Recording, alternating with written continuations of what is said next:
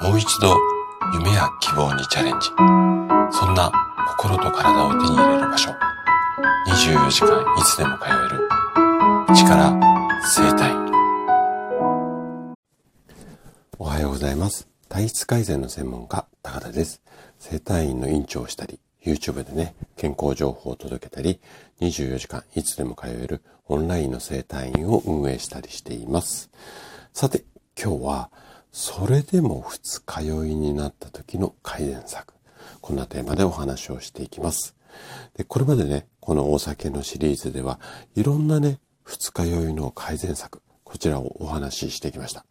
で、いくつかの、まあ、策というかアイデアというか、こちらを実践した方は、きっとね、悪酔いしなくなったと思います。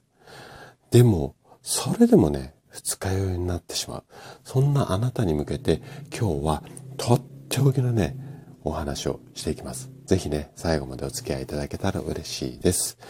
で、本題に入る前にちょっとお知らせをさせてください。今ね、作成中の YouTube の2本目の動画。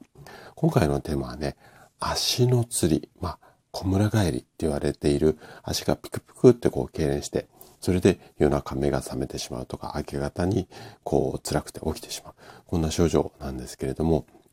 今ね、本当にあの、頑張って作成中です。で、あと数日で完成すると思うので、まあ、ちょっと首を長くしてお待ちいただきたいんですが、で、今回もね、だいたい1時間ぐらいになると思うんですけれども、この1時間の動画を見るだけで、えっ、と、この足の釣り、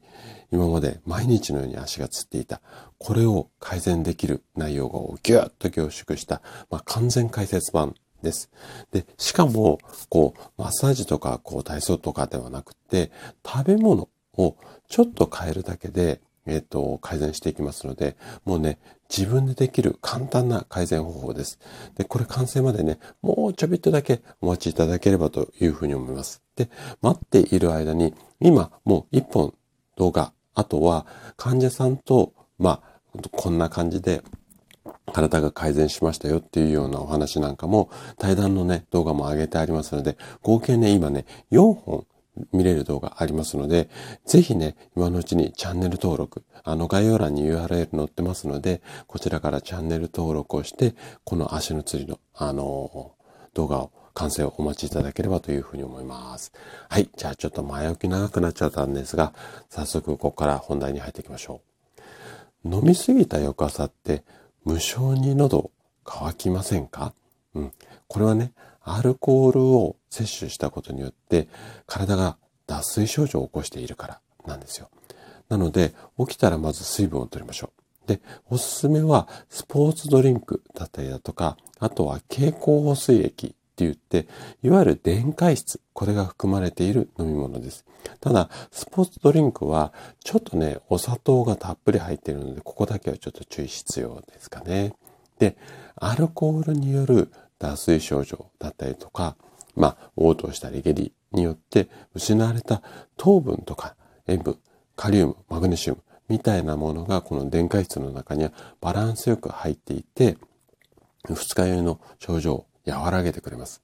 あとはね、ジュースで言うとね、オレンジジュース、こちらもおすすめだったりします。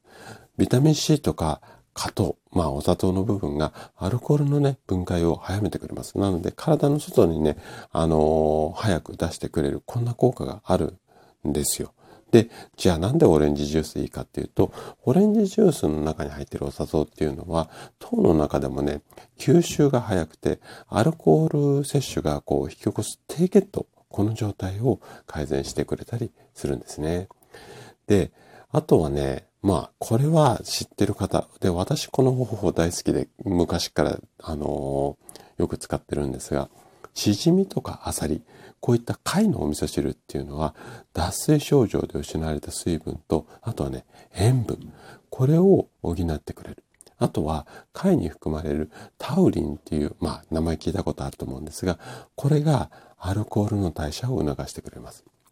で、あとはね、アルコールの分解を促進するビタミン B1 が豊富な納豆とか豆腐とか豆乳。こういった大豆食品。これもね、率先した取りたい食、あの、食材の一つなんですよ。なので、朝は、まあ、貝のお味噌汁でもいいし、あとは納豆とかのお味噌汁、あ、ごめんなさい、納豆じゃない。えっ、ー、と、豆腐のお味噌汁、あとはご飯、納豆食べたりとか、豆乳飲んだり、こういったもので二日酔い、あの、すっきり改善しやすくなりますので、この辺ですね、あの、意識していただいて、あと、ビタミン C っていうのは、アセトアルデヒドを分解を促進するので、まあ飲んだ後だけではなくて、飲んでる最中にも意識をするといいんじゃないのかなというふうに思います。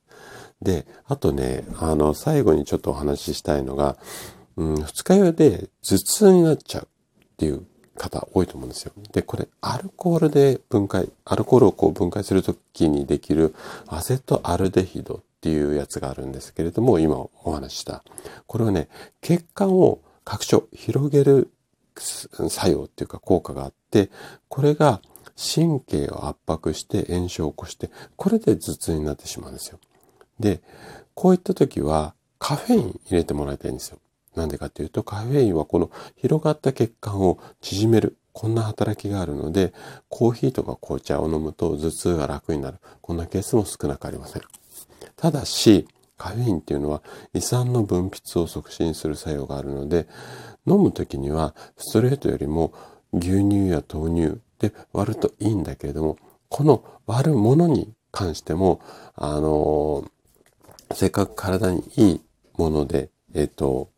カフェインを取ろうと思っても、ちょっとここがね、お砂糖たっぷりのもので割ったりすると、あの、ちょっと、